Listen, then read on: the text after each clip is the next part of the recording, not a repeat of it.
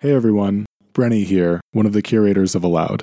One of the articles that we have this week is from Ben Thompson. It's called What is a Tech Company? Ben is the writer for the blog Stratechery and is a very interesting thinker. I hope you enjoy. What is a Tech Company? by Ben Thompson, published in September 2019. At first glance, WeWork and Peloton, which both released their S1s in recent weeks, don't have much in common. One company rents empty buildings and converts them into office space, and the other sells home fitness equipment and streaming classes.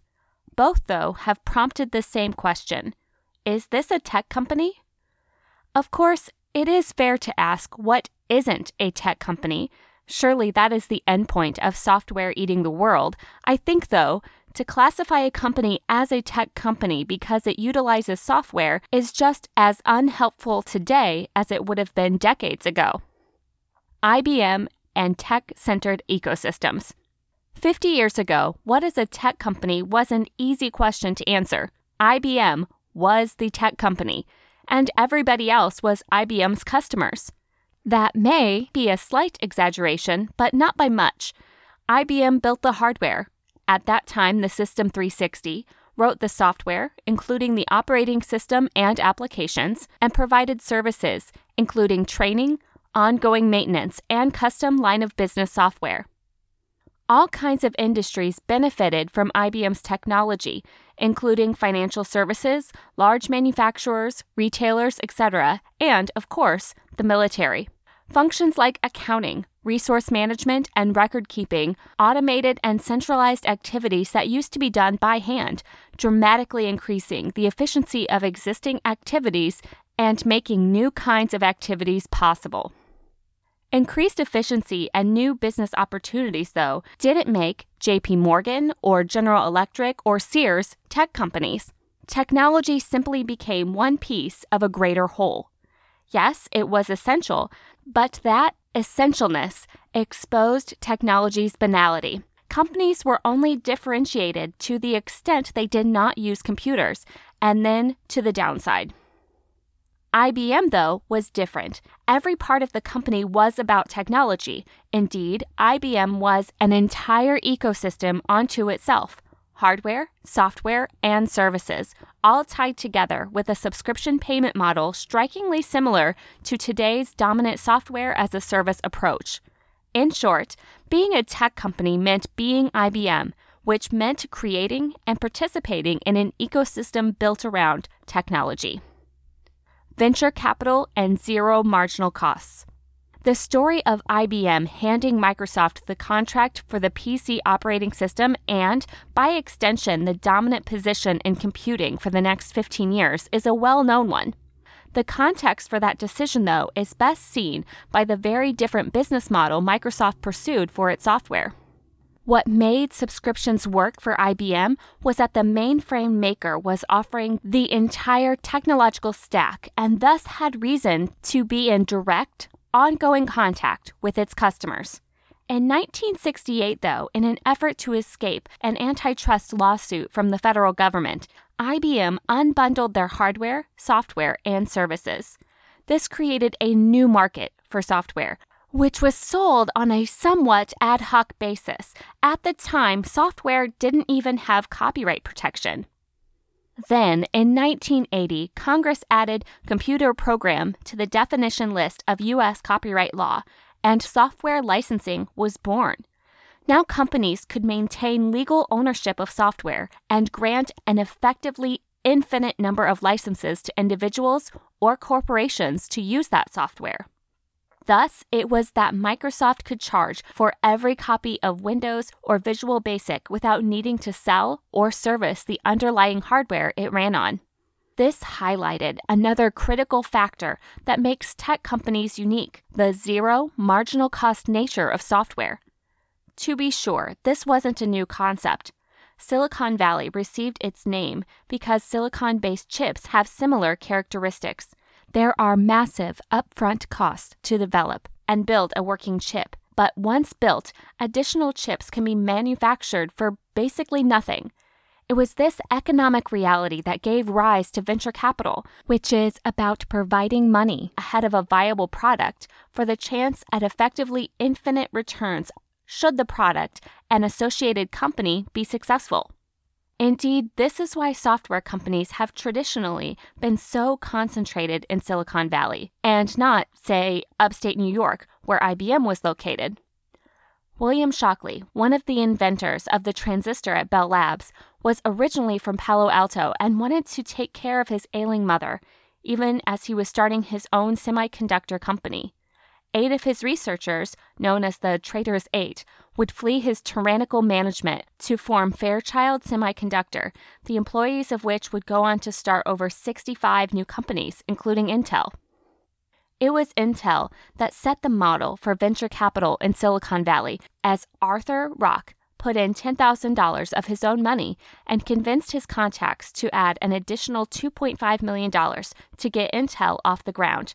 The company would IPO 3 years later for 8.225 million.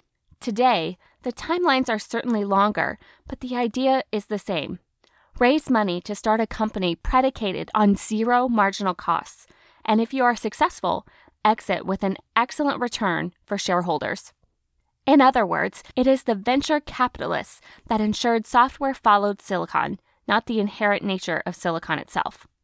To summarize, venture capitalist fund tech companies, which are characterized by a zero marginal cost component that allows for uncapped returns on investment. Microsoft and subscription pricing.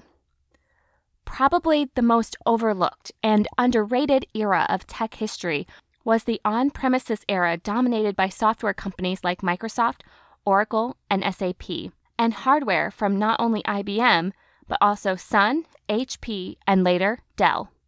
This era was characterized by a mix of upfront revenue for the original installation of hardware or software, plus ongoing services revenue. This model is hardly unique to software, lots of large machinery is sold on a similar basis. The zero marginal cost nature of software, however, made it possible to cut out the upfront cost completely. Microsoft started pushing this model heavily to large enterprise in 2001 with version 6 of its enterprise agreement. Instead of paying for perpetual licenses for software that inevitably needed to be upgraded in a few years, enterprises could pay a monthly fee this had the advantage of not only operationalizing former capital costs, but also increasing flexibility. No longer would enterprises have to negotiate expensive true up agreements if they grew. They were also protected on the downside if their workforce shrunk. Microsoft, meanwhile, was able to convert its upfront software investment from a one time payment to regular payments over time that were not only perpetual in nature, because to stop payment was to stop using the software, which wasn't a viable option for most of Microsoft's customers, but also more closely matched Microsoft's own development schedule. This wasn't a new idea, as IBM had shown several decades earlier Moreover, it is worth pointing out that the entire function of depreciation when it comes to accounting is to properly attribute capital expenditures across the time periods those expenditures are leveraged. What made Microsoft's approach unique, though, is that over time, the product enterprises were paying for was improving. This is in direct contrast to a physical asset that deteriorates or a traditional software support contract that is limited to a specific version. Today, this is the expectation for software generally. Whatever you pay for today will be better in the future, not worse. And tech companies are increasingly organized around this idea of both constant improvements and constant revenue streams. Salesforce and cloud computing.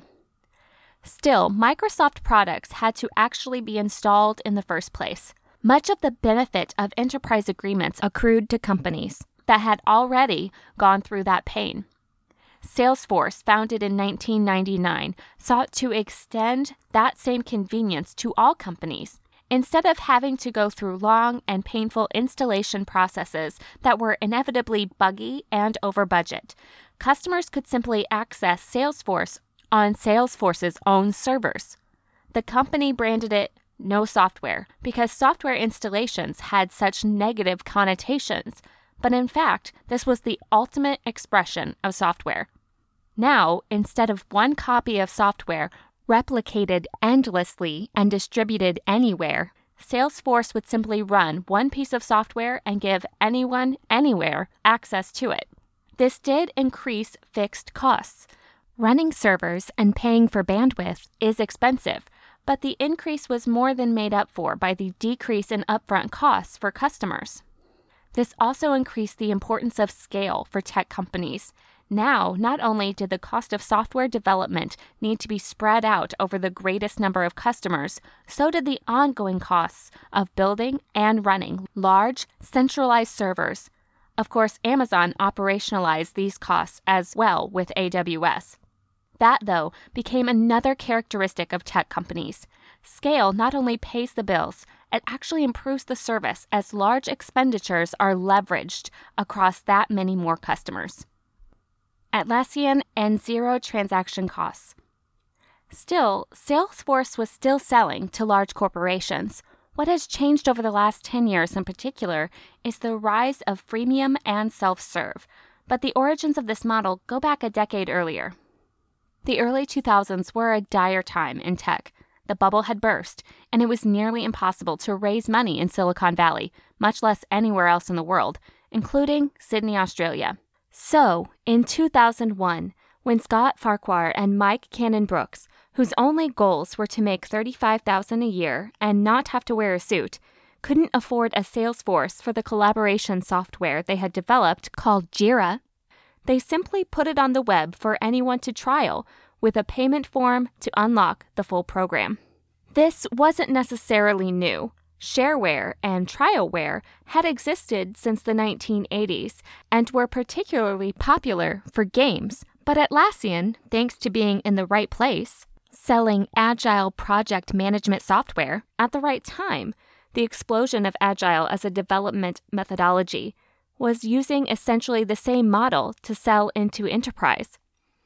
What made this possible was the combination of zero marginal costs which meant that distributing software didn't cost anything, and zero transaction costs. Thanks to the web and rudimentary payment processors, it was possible for Atlassian to sell to companies without ever talking to them. Indeed, for many years, the only salespeople Atlassian had were those tasked with reducing churn. All inbound sales were self serve. This model, when combined with Salesforce's cloud based model, which Atlassian eventually moved to, is the foundation of today's SaaS companies. Customers can try out software with nothing more than an email address and pay for it with nothing more than a credit card. This, too, is a characteristic of tech companies free to try and easy to buy by anyone from anywhere.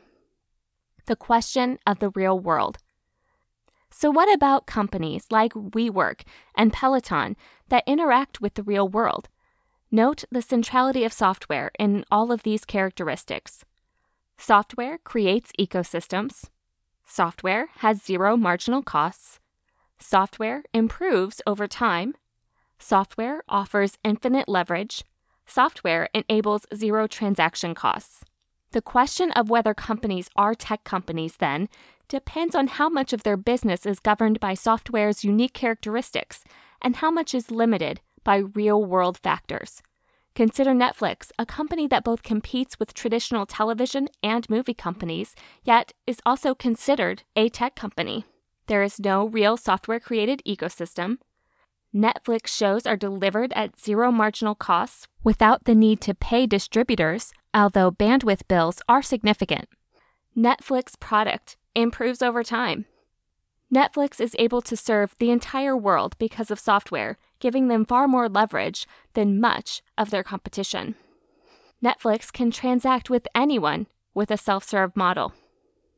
Netflix checks four of the five boxes. Airbnb, which has yet to go public, is often thought of as a tech company, even though they deal with lodging. There is a software created ecosystem of hosts and renters. While Airbnb's accounting suggests that its revenue has minimal marginal costs, a holistic view of Airbnb's market shows that the company effectively pays hosts 86% of total revenue.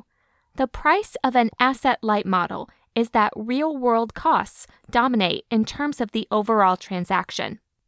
Airbnb's platform improves over time. Airbnb is able to serve the entire world, giving it maximum leverage. Airbnb can transact with anyone with a self serve model. Uber, meanwhile, has long been mentioned in the same breath as Airbnb, and for good reason. It checks most of the same boxes. There is a software created ecosystem of drivers and riders. Like Airbnb, Uber reports its revenue as if it has low marginal costs. But a holistic view of rides shows that the company pays drivers around 80% of total revenue.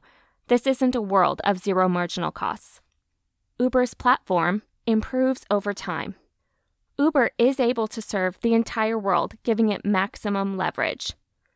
Uber can transact with anyone with a self serve model. A major question about Uber concerns transaction costs. Bringing and keeping drivers on the platform is very expensive. This doesn't mean that Uber isn't a tech company, but it does underscore the degree to which its model is dependent on factors that don't have zero costs attached to them. Now for the two companies with which I opened the article. First, WeWork, which I've written about before.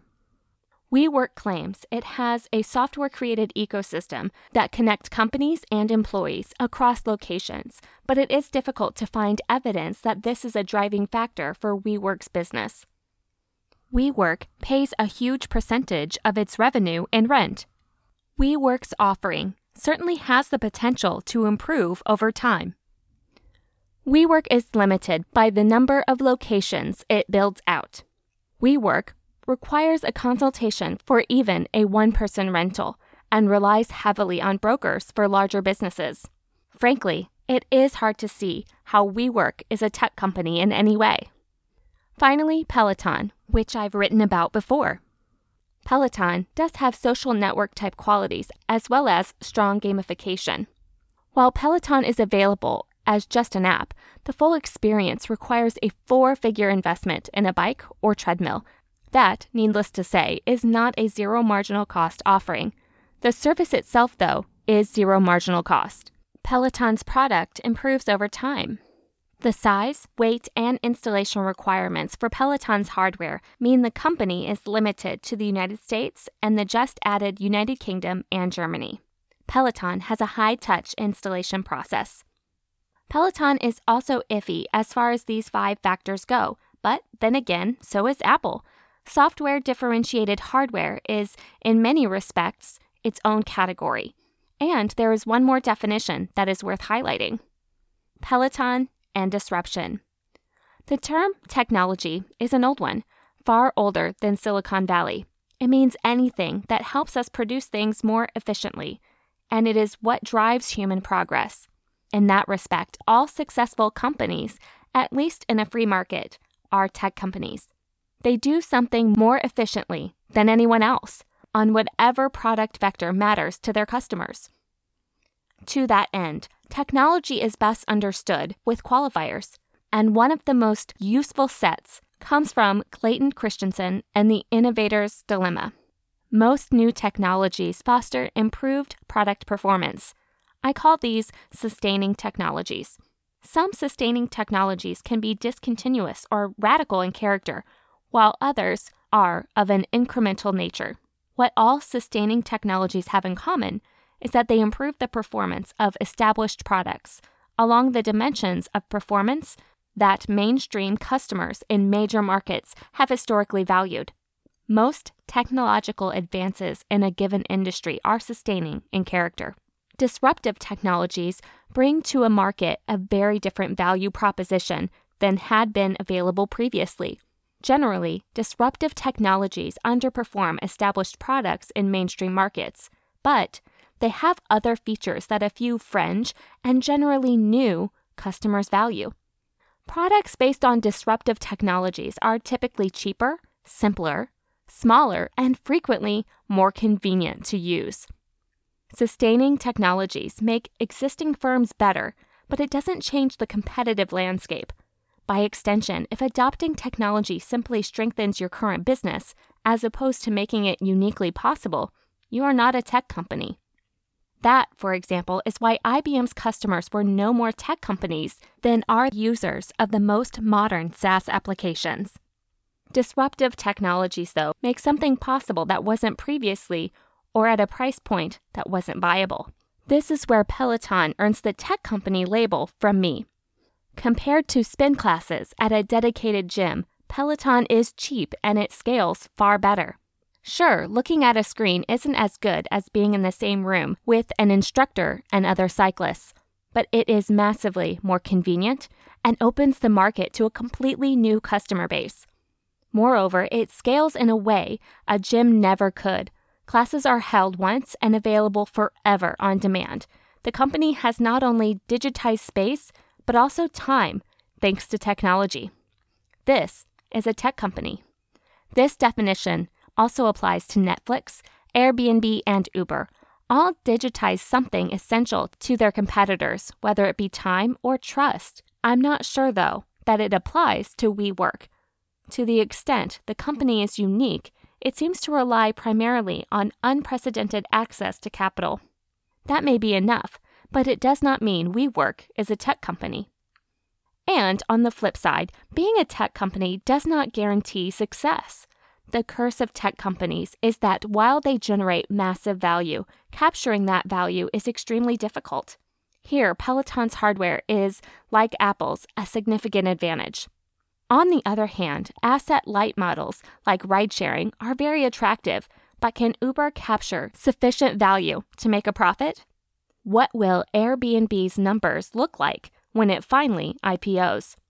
Indeed, the primary reason Peloton's numbers look good is because they are selling physical products, differentiated by software, at a massive profit. Still, definitions are helpful, even if they are not predictive. Software is used by all companies, but it completely transforms tech companies and should reshape consideration of their long term upside and downside. Hope you enjoyed this narration. As always, if there's a genre of content or a specific piece of writing you'd like to receive in a future issue, just shoot us an email. Look forward to seeing you again soon.